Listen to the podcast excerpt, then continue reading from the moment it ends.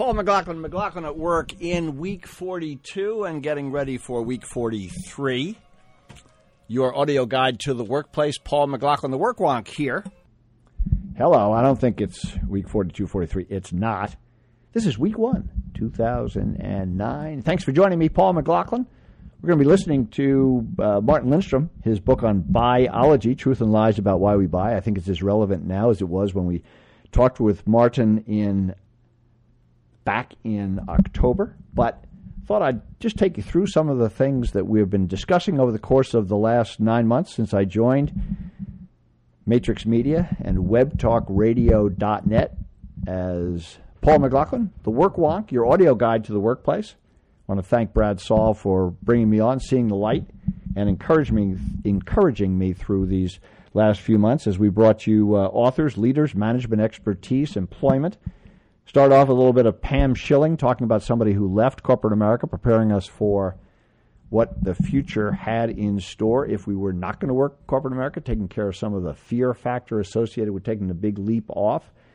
Art Kleiner, who was uh, with us a couple of times, one with his book, The Age of Heretics, talking about the gurus, management gurus, who started off the post World War II management um, science, if you will. Steve Little talked about the milkshake moment uh, and how that brief encounter of trying to order a milkshake in a hotel led to some thoughts about consumers and customers and what we ask for and what we get.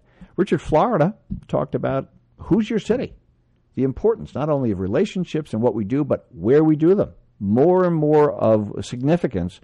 Um, and I would think it's going to be as true in 2009 as it was in 7 and 8 when he started collecting the data, even more so. Brian Ross, chief investigative reporter of ABC News, joined us a couple of times. Most recently, the person who revealed the insensitivity of the corporate auto titans of Ford, GM, and Chrysler by descending on Washington by private jet, each separate ones, an insensitivity that is stunning in uh, in uh, retrospect. Ori Brafman, his book, Sway, The Irresistible Pull of Irrational Behavior. And if that didn't predict or anticipate without pointing a finger earlier about Bernard Madoff and the, the Madoff Ponzi scheme, I don't know what does. Good book, great book. The concept of, just think about it, the irresistible pull of irrational behavior. A lot of us have been going through that and regretting it over the last uh, three or four months. Phil Myers talked about uh, consumers, customers, being tuned in as a provider of service or a product. Be tuned into your customer. Always good to understand and follow. Andy McKee, who's a leadership guru, talked about it, offered a workbook of leadership hints about how we can affect our style and get better at it. Charles Fishman, book in 06 about the Walmart effect, once again, without predicting but setting the stage for a great year for Walmart in 2008. Probably one of the few retailers to show that kind of uh, how the economy can benefit people like Walmart. They've been doing it right for a long time, and they didn't miss a beat this year. Uh, Jim Stern and Jamie Singleton we had on to discuss some of the Fannie Mae and Freddie Mac and private equity alternative investment backgrounds. Interesting footnote. Jim Stern is the chairman of the board of Tufts University, which got caught by making an investment with an individual who in turn invested that money, $20 million, with Bernard Madoff. That was a write off.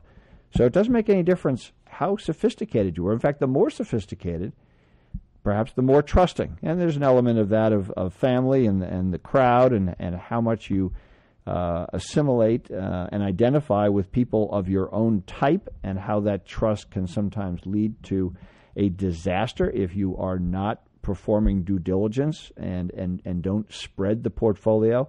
A lot of people can reflect on that. I don't think that decision that uh, will be those decisions will be made again the same way, although history does repeat itself. Paul Carroll talked to, uh, to talked to us about billion dollar lessons. I don't think we learned a lot from them. They were interesting, but not the the kind that would um, uh, force people to reassess their behavior. And uh, that, that's really too bad, and maybe we'll learn more from the realities, the experience of 2008 than by a book. But Paul certainly outlined uh, what we should look out for.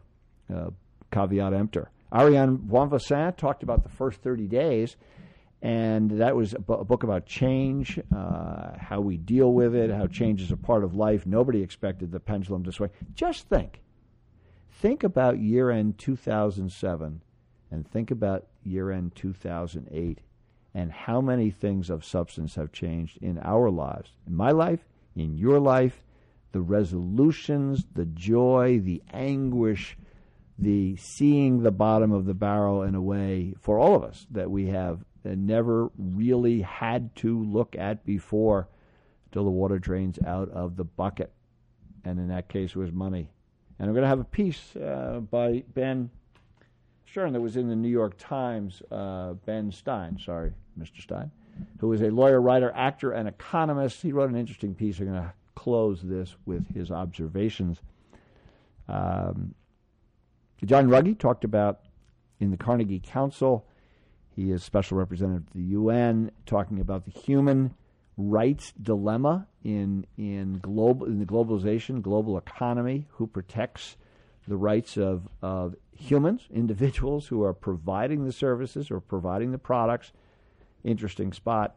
Spent a couple of weeks on networking with uh, Bob Weiss and with Liz Lynch. Uh, her book about networking. Joe Trippi showing us how Barack Obama got in, uh, raised the money that he did. Social networking, how it all began. Interesting story. Uh, Joe Trippi, as you know, was the power behind Howard Dean's ascendancy, and then when he fell, the acolytes of Joe Trippi were instrumental in bringing Barack Obama into his now presidency some 20 odd days away. Fundraising, continuing the networking theme, something I didn't didn't have the courage to bring up with uh, Reynold Levy when I talked to him, but the obvious was a little bit like Willie Sutton. He went where the money was, and it'll be interesting to raising money as he did and, and very successfully for Lincoln Center for the Performing Arts. He's the president there. Uh, and what's going to happen there is whether people who now have names who who made commitments. I know that they have ceased making other commitments. It'd be interesting to see. Unfortunate that undoubtedly some of those commitments are simply not going to be able to be met because the people don't have the money anymore. They took it out of investments, not their current income, and that investments is exactly what has gone poof in the night. We close with uh, Jamie Singleton, Andy Coward, and Kevin Luzak talking about uh, state of financial services, uh, the auto industry, uh, all those, uh, healthcare as we go into 2009. I thought it was uh, interesting and compelling stuff. So that's a brief run rundown of the authors and issues that we raised. We also had the opportunity to talk about some. Uh, we, we, talked to, to, our friend Colleen Stone about WAMU and how uh, everybody out in Seattle uh, didn't understand exactly how WAMU was uh, doing as well. It was a quote darling of Wall Street. How many darlings of Wall Street have there been in 2009 that are now color me black? It ain't good. It's too bad. We talked about piracy in the high seas before anybody really noticed it. Uh, a footnote to that is that the Chinese Navy, for the first time, has left the shores of China to protect their uh, their um, their interests uh, in oil in the Sudan. Um, some political issues associated with that, but interestingly, piracy is a bigger issue now than ever. The Vendée Globe race that's going on around the world, people have uh, 50 days in of trying to circumnavigate solo. 13 competitors out of 30 some odd have been forced to withdraw. Man against nature. Nature wins invariably. Smoking, which will come up in uh, Buyology in Martin Lindstrom's book, the Supreme Court has made a uh, decision which is unfathomable to the average reader about uh, the ability of somebody to pursue a suit against the tobacco companies once again on their marketing of light cigarettes. Keep an eye on that one because uh, healthcare smoking costs is one of those things that simply cannot continue in a healthy country and hopefully uh, people will use the economy as an excuse to get that message. Which brings me to Ben Stein and his column for the New York Times yesterday, Sunday, 28 December. I will tell you about the main myth that's hurting investors now. It is well expressed by my hero, Bob Dylan, who warns against being nothing more than something they invest in, in the immortal song, It's All Right, Ma, I'm Only Bleeding. We are more than our investments. We are more than the year to year or day by day changes in our net worth. We are what we do for charity. We are how we treat our family and friends. We are how we treat our dogs and cats. We are what we do for our community and our nation. You may have a lot less money as this year ends than you did two years ago, but you are just as good or bad a person as you were then. It is a myth that money determines who you are, and if you have gotten over that myth by now, then 2008 will have been a very good year. Well put, I think. Paul McLaughlin, The Work Wonk, Web Talk Radio, beginning 2009, week one, going back to Martin Lindstrom, Buyology. The Work Wonk here with you, pleasant surroundings, the bar at Mandarin Oriental Hotel on Manhattan's West Side Columbus Circle. Today's uh, discussion is around brands and, more importantly, buying patterns. And the book and the expertise resident in one Martin Lindstrom. The book is Buyology, B U Y dot O L O G Y. Truth and Lies About Why We Buy. That's right, yes. Uh, thank you very much for joining me here. Pleasure. First, to uh, Martin Lindstrom, is explain what the book does, but in the context of the technology and your research. When could when was the earliest that this book could have come out effectively? Well, I think the earliest this book could have come out would probably have been four years ago because neuromarketing, in a lack of a better word, is a very new term. What's so interesting is that science has been around for almost 100 years, marketing and advertising have been around for 100 years, but those two strange phenomena had never come together before. And I think today we finally are at a stage where we can decode those amazing images of our brain and really start to understand what it means for my brains. What's so ironic about this is that no one before has ever put neuromarketing to the test and literally said, Hey, does it work? Are you able to look into the brain and see what you're thinking and feeling? So that's literally what we're doing in Buyology. And and how what were you using to look at the brain?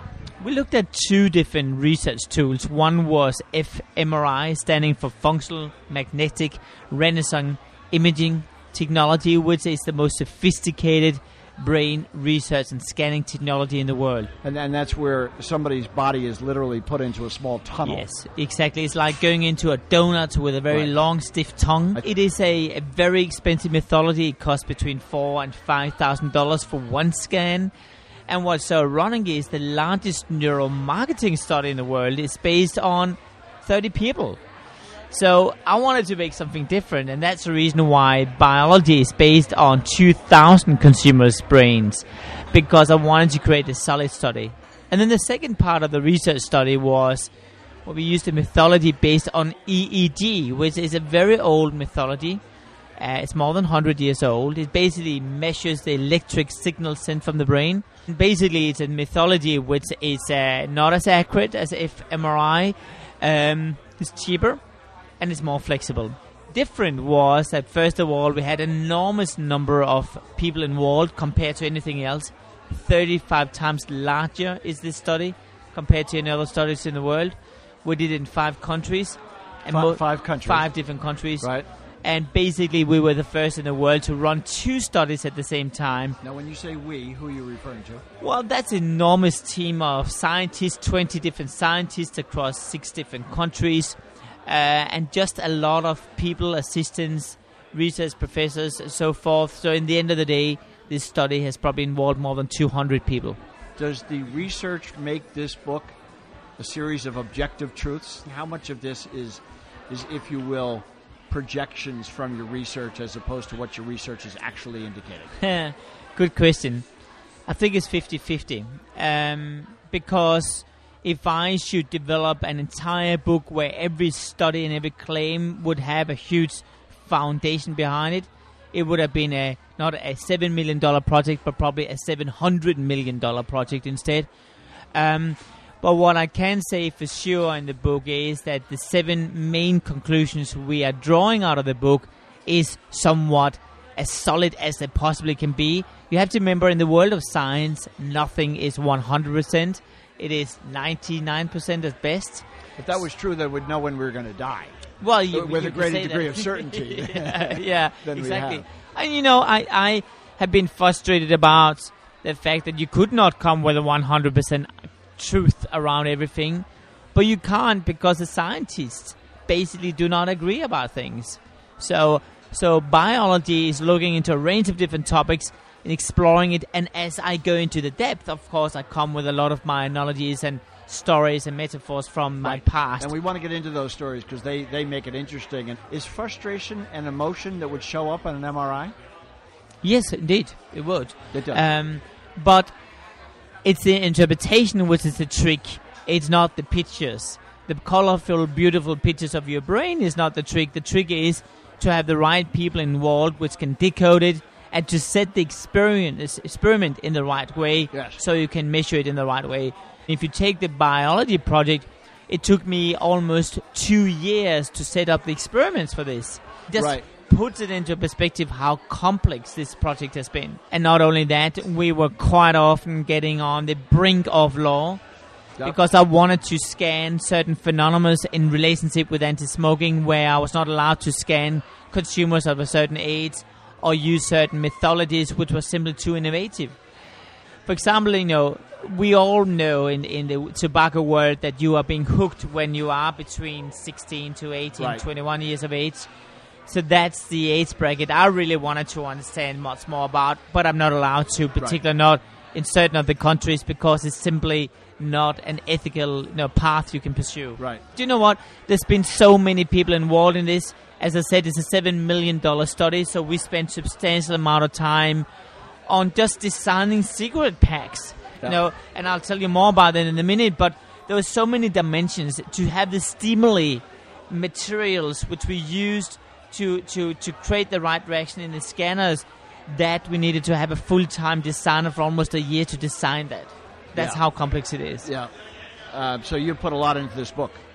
You know, I I um, I would say it's been the hardest four years in my life. It's been the most exciting four years in my life. It is by far also uh, a project which has changed my entire view on branding, advertising, and marketing forever. So I've done a lot of research studies in my past, but I hope this book uh, will help to change other people's view of this whole field. The book itself, as a, a book, who do you hope will read that? Well, the average consumer, you and I, my mom, my dad, people down on the street which are going into Kmart or Target and are buying stuff because the reality is we all have our Buyology, spelled B U Y. The Buyology is basically how we are hardwired as a consumer to buy stuff and buy more and buy even more. Right. So uh, the book is not written to business people as such. It's written to everyone. Now it happens to be so that business people most likely will end up reading it because they need to know what consumers are reading Right. and to understand what's really going on in the mind. But I spent substantial time on writing a book which everyone can read and understand and enjoy. So that's basically the broad audience we talk about here. Ori Brafman, Yeah. his book Sway, Yeah. uh, was on my show. Was on McLaughlin. Fantastic. So I thought his book was was fascinating. Wonderful book, yeah. Um, to some extent, you have taken the irrational behavior and you've looked into the brain via your research and determined that perhaps the irrational behavior is not really irrational at all. It's- part of part of our processes. It may have the manifestation of being irrational, but to some extent, we may not have a choice. well, that's true. Let me ask you a question. Do you knock on wood? This damn little of it around. I guess I do. Why do you do that? I, I don't. I don't know. I think because partly because it's a verbal expression. But yes, of course I do. Why? I don't know why I do that. No, the reality is that you and I are affected by irrational behaviors every second. In fact, 85% of everything you do every day is taking place in your subconscious mind. If you n- were not doing that, you would simply not survive. Just think about it. We're sitting in a relatively noisy bar right now Right. here in New York City. Now, you and I are just hearing things as a background noise right now. But if you started to listen, you would certainly be able to listening to the dialogue with those people sitting just next to us, you will be able to hear the music. Your brain will tune into certain things. Now, at this stage, it's subconscious. But what we've learned is I can change your shopping beha- behavior by doing this. Let me give you an example. Imagine we are in a supermarket now. You're walking down the aisle, you want to buy some wine. Right. I have French wine, I have Italian wine, and I have American wine. Now, I'm playing some French music for you now in that store. Right. You're not aware of it, it's just very subtle. Guess what? The sales increases of 62% among French wines. So you're buying the French wine substantially more than the Italian and American wine. At that moment, I'm playing the French music. Now, if I asked you when you left the store, why did you buy the French wine, you would have no clue Right. because your subconscious minds were driving things. But in this bar here, if I was playing an exotic piece of music from Hawaii, chances are you will buy a cocktail from that region of the world will go up some 70%. So your subconscious mind is constantly alert for signals, but your rational mind is not aware of it. And that's the reason why you sometimes will be seduced by things you're not even aware of. I remember seeing in the Wall Street Journal about uh, uh, maybe six months ago the fact that that whole subliminal thing of, of throwing a uh, a, a flash in as part of a movie and you didn't actually see it, but you, that, was that simply wasn't true. The subliminal advertising. What is the definition of it, and does it work, or doesn't it? Well, first of all, subliminal advertising comes back to 1956, where uh, Van Gogh was originally in in the movies in the, cinemas yeah, was was playing you know a, you know an ordinary movie, and he in a blink of a one three thousand split second was showing an image of a Coca-Cola bottle and a bag of popcorn. Right. And supposedly people were That rushing. 1956. 56, yeah. Okay. And supposedly people were rushing to the counter and buying this stuff. Now, that was creating so much controversy that in his book that it was later on banned in 1957 around the world and it was never touched again. Well, what was interesting was in Ad which I'm also you know, doing reports for, we actually learned later on in an interview that it was all fake and he actually made up the numbers. Yes. And so, in fact, the data, the conclusion of, of not allowing this anymore was based on the fact that it was true, and in fact, it wasn't true. Well, that's right. And then what was so interesting about this was that the whole world went into panic. You know, I even I in my school in Denmark and uh, saw ice cubes with sex symbols built into it, shown by my teachers, telling us about how dangerous this thing was, and it was all it was all a lie. So, so basically, what I wanted to do with Buyology was to prove if it exists or not and um, that's where we set up an amazing experiment with that own purpose to figure out one does it exist? And two is it taking place or not? Now, um, in biological terms, B I O, not B U I, uh, in biological terms, is there a threshold for what is in fact subliminal? well yes and no. I've had huge discussions about how you define this i define subliminal as being you affected by signals you're not aware of which is driving a purchase intent uh, or some other intent. However, certain other people are saying that those signals or symbols should not be encoded or built into your brain already. So, i.e., if I, for example, see a picture of a Coca Cola and I go out and buy the Coca Cola later on, you already have been affected by a Coca Cola campaign, and because of that, you basically have a purchase intent. You're sort of more receptive, if Yeah. you will. Well, what if if you saw a picture of a perfume and a brand you never heard about before? Would that drive your intent? And really, we don't know that, but we do know that if you've been coded already with certain brand signals, that is where subliminal advertising was claimed in that book that it worked. Somebody cannot, as I understand it, cannot be hypnotized unless they want to be. Exactly. So to some extent, you're, there's a receptivity. You want this to happen, and if you've got, even if you don't uh, realize that you've got that, uh, that is when subliminal can work. Exactly. The same with drugs. A recent study actually shows that you cannot be addicted to drugs unless you want it uh, either. So we obviously have a mechanism which can help us. And that's really where we've learned from this study that when you are not aware of things are happening and it happens, your rational mind cannot kick in and take over and save you. Basically, you think it's your instinct which is telling you something and you trust your instinct quite often and that makes you drive to do a purchase behavior. In summary, as to the experiment or what happened in 1956, he in fact was right. Well, you know, that's where we were shocked because we, in fact, set up an experiment where we basically took tobacco advertising to the Right. ultimate test. And why did you take tobacco? Well, of several reasons, but you know, first of all, my, my family are all smokers. I never touched a cigarette, but you know, my my mother is severely affected by smoking. So is my partner's um, mother, um, and close to death. So it, it's close to my heart to make a stand. Uh-huh. Uh, secondly, uh, I wanted to wanted to figure out what is the truth behind the fact that we indeed are smoking supposedly 13% more over the last three years. How come, considering the fact that you know cigarette advertising is banned, we know it's not healthy, and thirdly, we're not allowed to smoke indoor. How come we smoke away? So I wanted to find out, and one of the things I looked into was, of course, uh, Marlboros and, and Camels of the world, which have done some amazing campaigns over the years. I wanted to find out what is the tricks they're using. So what we did was to to take some of the most amazing sponsorships I've seen in my life, which were the NASCAR and in particular the Formula One race. Formula One race is a major race Right. in Europe. Yep. And uh, we looked at some of the sponsorships which Marlboro has done over the years. For example, they've been painting the Ferrari red car in certain Marlboro type of colors with white and red stripes. Um, they had the logo on, but they also had versions without the logo.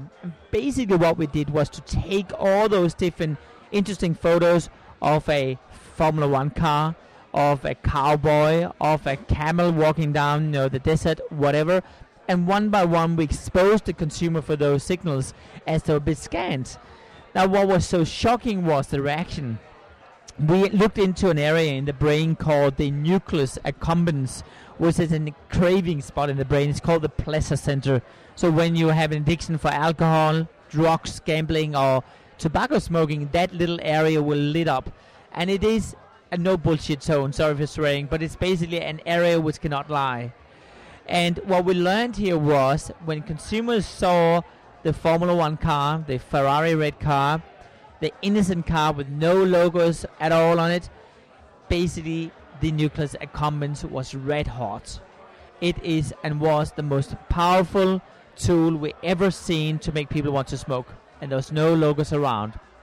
And that is the first time ever we actually discovered that subliminal advertising indeed exists. And not only that, if you went with me to London and went into various pubs, I would be able to show you tiles in the bathroom placed by the tobacco industry, sponsored by the tobacco industry, with no logos around, which are established to make you smoke more. Does it work? You bet it does. Yeah, it does. And this came out of the M- MRI research, uh, where you literally were able to see the brain react in Yes. a way uh, from this uh, resonance uh, Yeah. imaging. Yes, You're we able to capture the the image on MRI of the brain actually reacting. That's true. We're using fMRI, and the F stands for functional. So it's like a little movie. We are basically recording of the brain and then see the reaction of the brain over a certain period of time.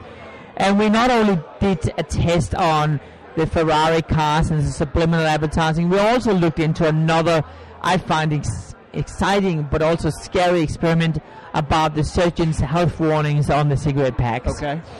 So, you know, every pack here in the United States had those surgeons' Now, are, health are- warnings. are there uh, warnings in uh, Europe, in the in the, in the EU? they are. They're actually even more dramatic than those here in the United States. It's kind of ironic because we are in a country where people tend to sue each other. Right. While in Europe, they are so dramatic that half of the front pack is one big disclaimer with a black bold border and it says smoking kill. Then we have warning disclaimers from Brazil, from Canada, from Thailand, and from Australia, which are very, very graphic. They are pictures of limbs, pictures of lungs, pictures of lips falling off, uh, holes in your throat, really nasty graphic images. And then we had the Japanese ones, which are more simplistic. But what I wanted to find out is, does it work, or is it a waste of money? Right. So again, we started up the scanners using fMRI, scanned tons of smokers, former smokers, smokers which This would were- have been all within the last couple of years. yes, last year. Okay. This was managed, Right. and basically has been kept totally secret until today. Okay. So, so it's groundbreaking news, which also is the reason why we see all the major TV stations here in the United States is, is basically covering this because it is such a big piece of news. Right. Um, so we basically learned, and I hope you're sitting down right now, that the warning disclaimers, first of all, it doesn't work at all. But Right. not only that, it has a total opposite effect. It actually makes you smoke even more. So here we have warning disclaimers plastered on almost every cigarette pack in the world with an aim to stop people from smoking and in reality it's a killer marketing weapon for the tobacco industry. people who are both well intentioned and intelligent about it, is this study of the uh, neuromarketing. Did they did they not, if you will, test it in any way? And what you're saying is that, in, in effect, they got it all wrong. I don't know who the they is. What were they thinking? Well, first of all, they've done a lot of tests, and they were thinking a lot of good stuff. But this is, remember, this is the first time ever neuromarketing is used to test the Surgeon General warning. No one has done that before, as, as far as we are aware at this stage. So, so it's not like they did some bad job, but we didn't have the tools to look into our Okay. subconscious mind before. Will your book have an impact on specifically um, how uh, restrictions on marketing? One of the things Philip Morris has been faced all along is saying that they are anti-smoking. There has been the comment that they're really not anti-smoking at all, and, and just the ads themselves, even though they had the disclaimers of the warning, bring people to smoke more. First of all, yes, I do hope that my work will influence what we're going to see in the future, and I do work with the 11th largest anti-smoking organizations in this country. Has basically said to them, I'm going to offer my service free of charge because this is really close to my heart, and because this insight is so unique and so rare as it is. Um, I am right now involved in certain countries on developing new formats of warning disclaimers on manufacturing warning disclaimers on the cigarette packs.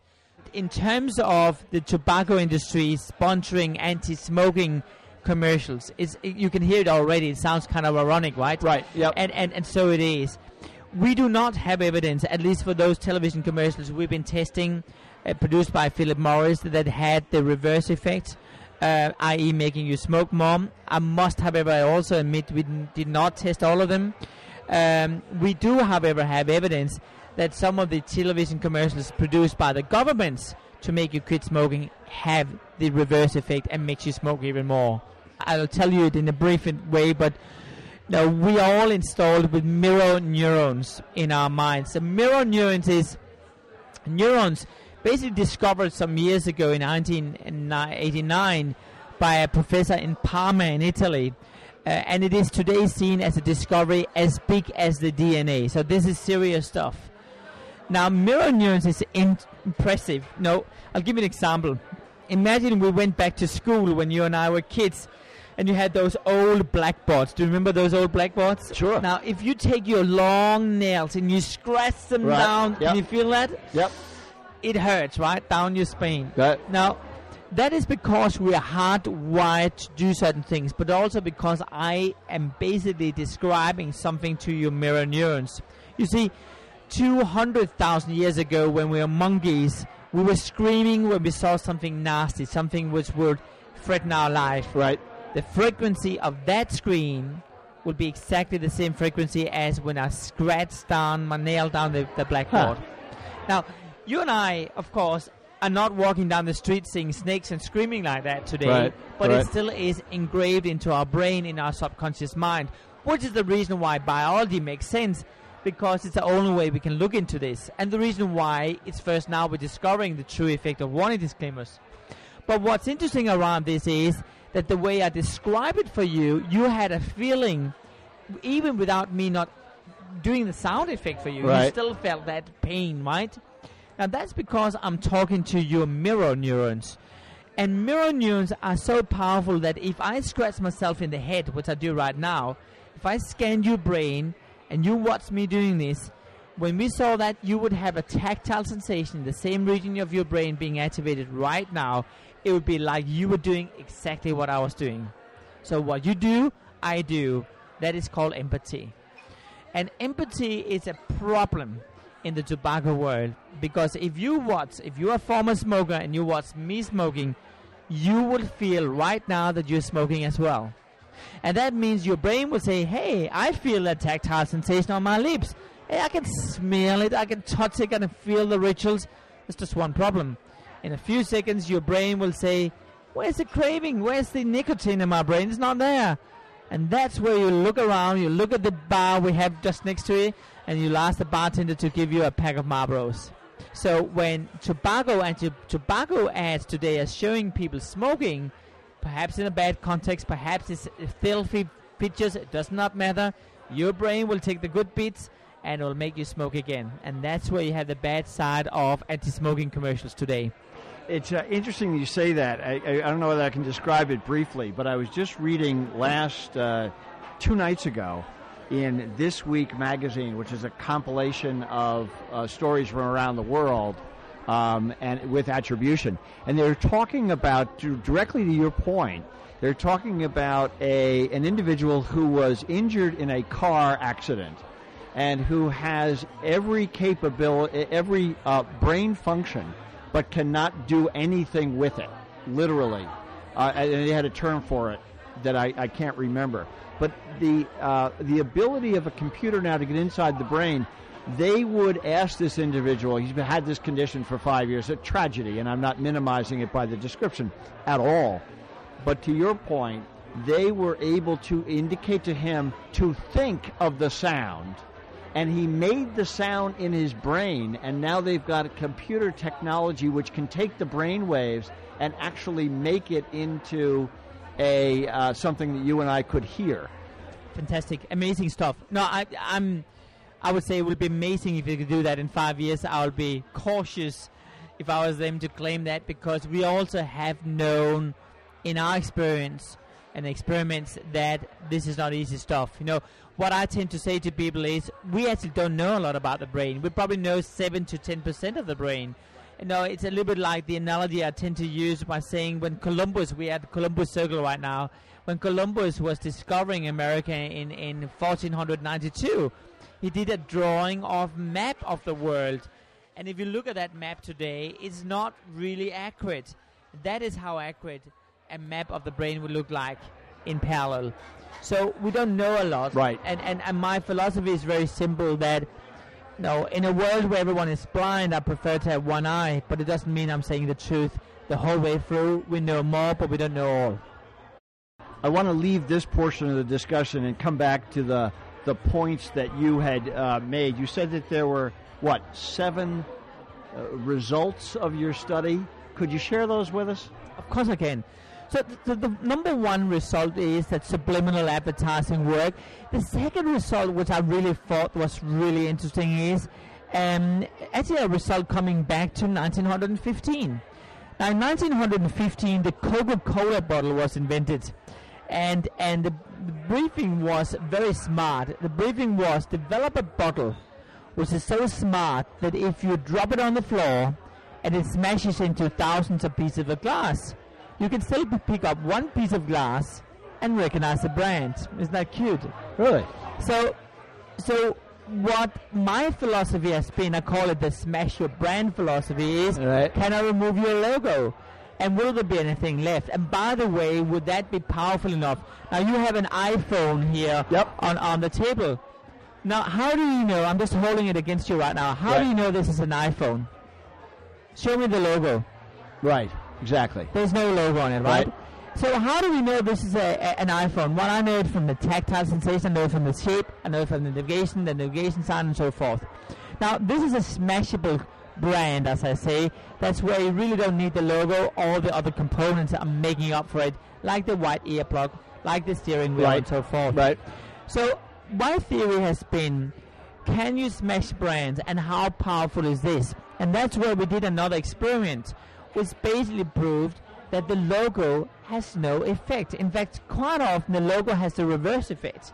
So if I show you a logo, my guards go up. I'm saying to myself, no, I don't want to be affected by it. I don't want to buy this Right. stuff. Right. Whereas if I remove the logo and instead put indirect signals in, like a color, like a smell, like a sound, like a shape, whatever it is, I actually am seduced because my subconscious part of the brain is taking over and it seduces me to make a choice which I think I made myself, but where actually it was decided by other people. It With a logo, are we also uh, limiting ourselves?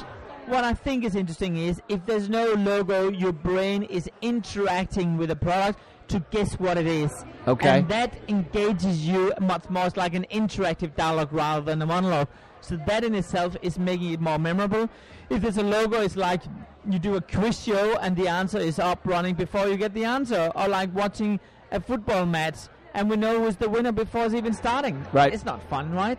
So you could say in many in many ways, brands today is telling you the answer before they're asking the question, right? And and and the philosophy here is to make them become involved, and most importantly, to make sure the consumers indirectly is making the conclusion rather than we are making the conclusion on behalf of the consumer, right? Okay, so subliminal works. That's Subliminal work- conclusion number one. conclusion number two is the future of the logo is dying. And that is you know, a bit of a shocker if you think What do you do it. about the Nike swoosh? I mean, sometimes that's all it is. It is, and and that's a good start. But, you know, if I if I took the Play-Doh smell or the Crayola crayon smell, or I took the sound of a Coke being opened, I took the uh, color of a Tiffany's robin Blue box without a logo on it. Those things will do it. They don't need you don't need more. And and in fact, when we talk about the, the Tiffany, in fact, the robin Blue color makes women's heartbeat rate increase with 22%, according to our study, just when they see the box. The third part of the study was actually sensory. We took the sense of smell, the sense of sound, and the sense of sight to the test. And this is so interesting. No one has done that before. Now, people have tested it in my previous book, Brand Sense. I did a lot of experiments around this, but I asked questions. We did not scan consumers' brain. Okay. And so we did that here, and guess what we learned? Number one, we learned that the sense of sound is the most powerful sense of all the senses we have. Stronger than smell. Smaller than smell, stronger than sight. Now, 83% of all communication today from the biggest companies in the world is only appealing to the sense of sight. It is Ex- Except you and me talking here on Except- McLaughlin Network. Yeah, Thank you very much. I like I like Yeah. number three. This works for me. So sound is really powerful. Uh, do you know why? Because it activates our mirror neurons. When you right now sitting in front of your speakers listening to us to having a conversation, you dear listener will feel the bar environment. You will imagine that indirectly in your brain. You'll imagine how it look like your mirror neurons are activated as we speak. That's the reason why radio is still one of the most powerful media to create imaginations in our brain. Okay. So we learned that the senses That, that works for me. I like that. That's good. I- Should I we stop probably- here I'll for a that moment and enjoy the silence? I don't care about four, four, five, six, and seven. I like number three. I'll go with box three. The one thing that I would ask, I I guess on a relative uh, basis, sound versus smell. In our memory, smell triggers something for us that it makes it the most memorable of the senses. Is there something to that? There is. Well, you're talking about the, the Proustian effect, and that is a, a theory developed by a French novelist, which many years ago in France uh, were dipping a Madeleine biscuit down a, in a cup of tea. And as he did that, that smell spinning out of that was so dramatic, it reminded him about his mother's bakeries. And it took him straight back in time. And this guy, he wrote not one book but six books. He was French, right? Um, uh, about dipping a biscuit down in a cup of tea. Right. But, but what was amazing about this journey is that we call it the Proustian effect. And the Proustian effect, we have learned from this study, is not only taking place when you're smelling things, it also takes place with sound. Just imagine you're sitting in the car, you're hearing the first sound as when you met your wife Right. or your first girlfriend, Okay. and you'll be taken back in time. So it's not just one sense; it's actually across all five senses. Um, it's not as dramatic for all of the senses. But the difference between smell and other senses is the smell indeed is the only sense which are bypassing the rational part of the brain and I'm going sorry, say that again. it it bypasses the rational part of the brain Okay. and going straight to the emotional part of your brain. Okay. And that basically means that you will not be able to filter through things and say, oh, I don't believe that, I don't trust that, and so forth. Your brain will basically take it as a correct answer in the end of the day. I don't understand. If you know all this, how can you be normal? I would be. I, if I were you, I'd be paralyzed. You, seem like a nice guy. H- how, do, how do you deal with that? I am just as affected by brands as you are. You know, I am. I was. I was in Even though you know it. I know it. I was in Switzerland yesterday. I'll tell you a funny story. I have a fancy watch, and and um, and, and I thought this watch. It's a Rolex thing, right? So I thought. I want to have a new watch, right? Okay. And then Of course, you go to Switzerland. you're in Switzerland. this is the place of the watches, right? So I went down to a used dealer to sell my watch, and he looked at me and he said, "Listen, uh, you can maximum get three thousand dollars for this watch. Now this watch normally costs with a zero behind." I said, "You must be kidding." He said, "Why?" Well, he said to me, "Because it's a gold watch. Number one, only old men have gold watches, and gold watches, you know, adds ten years to your perception. Secondly, it's a woman's watch you have. Your arm is too thin." I said, thank you for that, and I left the store, right? Then I walked down Bahnhofstrasse in Zurich in Switzerland, and I saw a beautiful new watch from Rolex. I thought, I want to have that. And then I thought with myself, gee, I wonder if this is some other trick. So basically, I'm not buying a watch for 30000 I'm buying a watch for $1,000, but I'm not aware. I don't care, I said. Yes, I care. I don't care. I don't care. So I ended up with a stupid discussion in my mind, and my rational side was saying, "Don't bite. They're just putting a brand on your neck."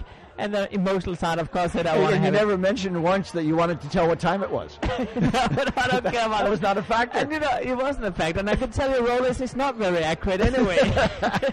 We have to take that out. We can't leave that in here at McLaughlin Network. We're always we know our friends from Rolex, and, and they're very uh, very strong supporters of the yachting community. So we're uh, Uh, of course they do. It's called sampling. okay. So number four, Case number four is very interesting because that comes back to product placement. In fact, we work uh, on testing American Idol and the manufacturers and producers behind American Idol to understand how influential is product placement and sponsorships. Now, and we would think that Simon et, et al. are very sophisticated.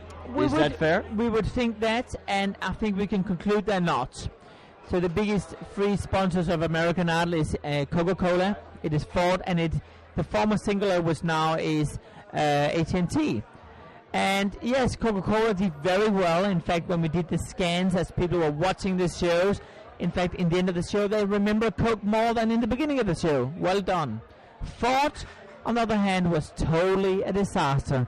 In fact, what we learned was when people watch the show, they remember Ford less than before they started to watch the show.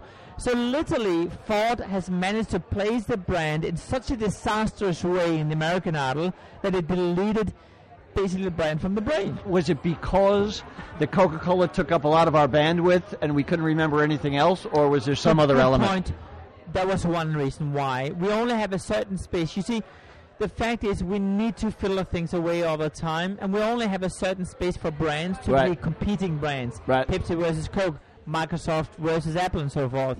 Um, so of course that is taking a lot of space. But the second reason why, which is even more important, I think, is it was out of context. If you take AT&T, it makes sense that they're a sponsor of the show because people call in on the cell phone Right. to do a voting here, right? Text message or Yeah. however they would do it it. makes sense, you know. It makes you become a hero. Coca-Cola has something called the Red Room. That's where you go in as a a, a, a singer, you relax, you enjoy. Coca Cola is known for music and so forth. It makes sense. But what the heck should I use a Ford car for? Oh no, I don't win the show by driving around in a Ford car. It's nothing to do with this show. So my brain will say, why is that Ford car in the middle of this whole storyline? It doesn't make doesn't make sense. And basically, Ford has been throwing twenty six million dollars out in the garbage bin as a result. They've been doing a lot of that, not only in their marketing, but I think that's been true of American cars in general. Okay. Well, number six um, is um, the point around religion and branding. And I find that is Re- religion and branding. religion and Yes, branding. because I noticed uh, as I was scanning through the book, you did have that issue of ceremony and uh, and uh, the Vatican and the height of uh, St. Peter's and, and the fact that nothing can be higher than. Yeah. Interesting point. exactly. And, and, and no, religion is fascinating. Do you know the Corona beer ritual? The, that lime stuff. Yeah.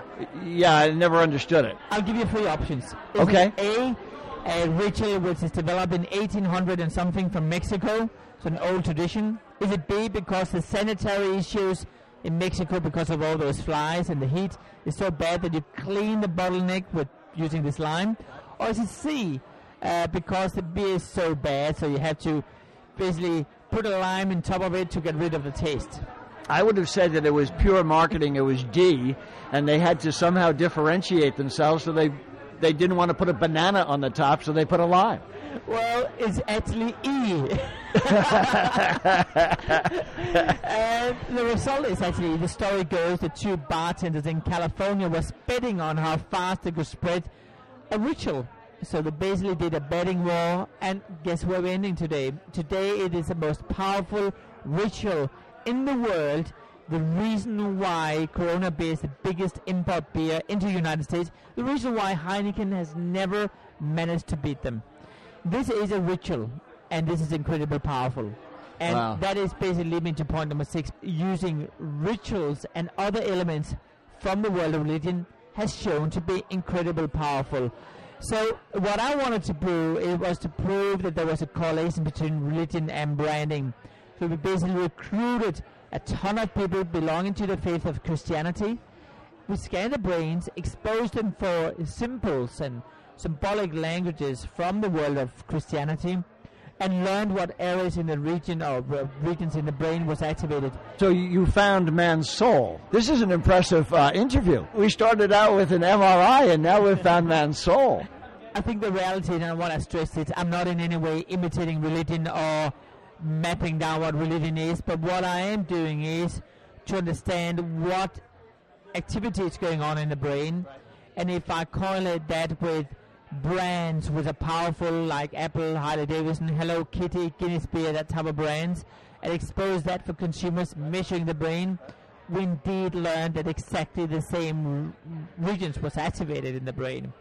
And that, no, of course, is a fascinating insight, the first of its kind in the world, because it proves for us now that if you want to build powerful brands of tomorrow, in fact, you need to imitate the world of religion, and that means by one by one start to to adapt elements from the world of religion, i.e., rituals, having an enemy, uh, storytelling, mystery, all those different things into the world of, of brands, and that's exactly what's happening right now. What sparked in you the notion of religion? What triggered that? I think several reasons. Um, I learned that when I wrote my no, not the last book, but the previous book called Brand Child, uh, that um, the majority of kids were much more religious than I thought. In fact, 50% of all kids across the world hoped that religion would grow, and they wanted to have something to believe in. And that's really where it struck my mind that, in fact, those brands would seem to be more popular among kids were actually brands which had a lot of elements somewhat similar to the world of religion. Now I realize no studies has been conducted around this. Uh, I conducted one of them. I actually have asked consumers how many uh, were prepared to tattoo an Apple tattoo on their arm. And I was stunned to see that 80% of Apple fans, in fact, are prepared to put an Apple tattoo on their arm. but, but I really would- I, am not one. I'm know- one of the 20%. that 80 20 rule. But I bet you if you're a seller, you would have another symbolic language from the world of selling, right? right, Yeah. exactly. No one really has proven this from a sci, you know, from a neuroscience point of view, and that's what I wanted to do. So we are again the first in the world doing this. So we're breaking new ground. I don't need to tell you it's highly controversial, and it's not that I want to imitate religion. I'm basically just learning and it's being inspired from it. Right. On number seven? No, number seven is is is a whole notion around that neuromarketing actually works. And in fact, I should have started by saying that. That's all right, because we're going to be running out of time on the battery here on the Apple. okay, So- we'll so- talk faster right now. You're right. We you learned that neuromarketing does work. Again, with a company behind American Idol, we produced a special TV show called Quiz Mania. It's like Wheel of Fortune on speed. And that particular show uh, was uh, tested by scanning consumers' brains. We asked them if they liked the show. Guess what? They absolutely hated the show, funny enough. We then scanned the brain and learned that they loved the show. And then we added and learned that actually the prediction we had in terms of the success of the show actually came true. And this is the first time ever anyone has predicted the success of a brand even without asking one single question. And I guess this is a good way to wrap it up all because it is the first time ever anyone has proven that neuromarketing works, that we can avoid asking questions and look into our mind. We cannot do that with everything. We can do that with some, and this is the first step into our biology, as I say, and it's the first step into the truth and lies about why we buy.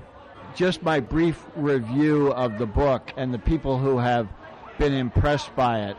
It is a body of work which this interview really doesn't do it justice. I've had you, you put ten years into this. I put about twenty minutes into the book, and I was I'm, dealing right off the seat of my pants here in a bar in the Mandarin Oriental. Thank you for saying what you're saying, but I'm not sure I I, uh, I agree with you. No, um, this of course is a, um, a, pretty mind blowing project, but it is also work in progress, and and so it should be. And I think it's the first step into our biology. Um, I do think and I do hope that it will change the entire way we build brands. Uh, and I want to say to you, to your listeners, by the way, that if they by now are saying, "Wow, how do you, how does it look like? How does an fMRI scan look like? How does it look like when we're scanning people's being exposed for religious images?" If they have a minute or two, they should visit uh, the my website martinlindstrom.com because there there's videos showing how the scan looks like, so they can get an idea about that, and there may be a good way for you to get a grip around it. Even though sound is the most powerful sense, My last question to you, uh, Martin Lindstrom, uh, and the book is Buyology, B-U-Y dot O-L-O-G-Y, yellow cover. I'm sure there's a reason why the color is yellow as opposed to something is. else. um, truth and lies about why we buy. Let me ask you this. Um, what impact has the economic meltdown going forward, Christmas season and beyond? What impact will that have on people's buying habits? How much battery do you have left right now? well, you know, um, first of all, what will happen is the brand will be substituted by cheaper brands. We'll still buy our water and we'll still buy our cornflakes, but will we buy the branded cornflakes or the cheaper branded cornflakes? And the answer is probably yes, we will change it. There will be certain brands will be suffering a lot. Um, I think first of all, what we'll see is that consumers will start to be very cautious. And if you happen to be a consumer, which I think we all are, here's my advice to you: do a shopping list before you go out shopping. No, today we reached a level where we don't do shopping lists because it's old-fashioned. Well, I can tell you one thing: it's a very good trick because that's the way you avoid being seduced when you're shopping around. And, and fact- ne- never shop when you're hungry. Never shop when you're hungry, and never, by the way, shop if you have kids with you as well, because then you'll try to buy yourself out of the guilt. That's another book. It is. That it is another if you book. want to get into parenting, I think, Yeah. Martin, I'd have to check out you- your credentials on that. Uh, we need even more battery, I think, for that one. Yeah. Um, what will happen though is that brands over the next half year will start to struggle a lot. Do never go on discount if you are a brand. That means don't say, "Gee, uh, my sales is going down. Let's give my consumer 30%," because what will happen is it will be very nice on the short run and the long run, you will almost never manage to succeed getting back to the right price level again. That means you'll be struggling forever to get your brand back on track. So you will see this will be a, a story which will run for two to three years from now in this crisis. And brand will probably be the way you can avoid discounting your brand too much or your product too much, but will also be, of course, the thing you should nurture advertise do not cut your advertising budget because it right now you're getting the, the value for money because no one else is doing it and as a result presumably of your work ford presumably will not be a big advertiser on american idol next year Listen, uh, Ford can get value out of American Idol. They just need to do it very differently, and and that of course is a whole story about how to make the brand relevant in the show. Because let me put it this way: if you have the best real estate space in New York City, and you're running a restaurant and it's not doing very well, it maybe you should not consider selling the spot. It maybe you should consider opening another store there instead, which fits to the audience. And that may be the answer to Ford to place it in a different way. You have a fantastic spot, use it while you can. The brain is a remarkable instrument. It is. It's probably the reason why you and I still are talking. Martin Lindstrom, thank you very much for your time this evening, and we look forward to talking with you further. Paul McLaughlin and McLaughlin at Work back here week one, 2009. Looking forward to week two. Join me for a discussion with Promise Phelon about Upmo, a web based GPS for careers. All here for the next year. Web Talk Radio, McLaughlin at Work, The Work Wonk, your audio guide to the workplace in 2009. Thanks for listening.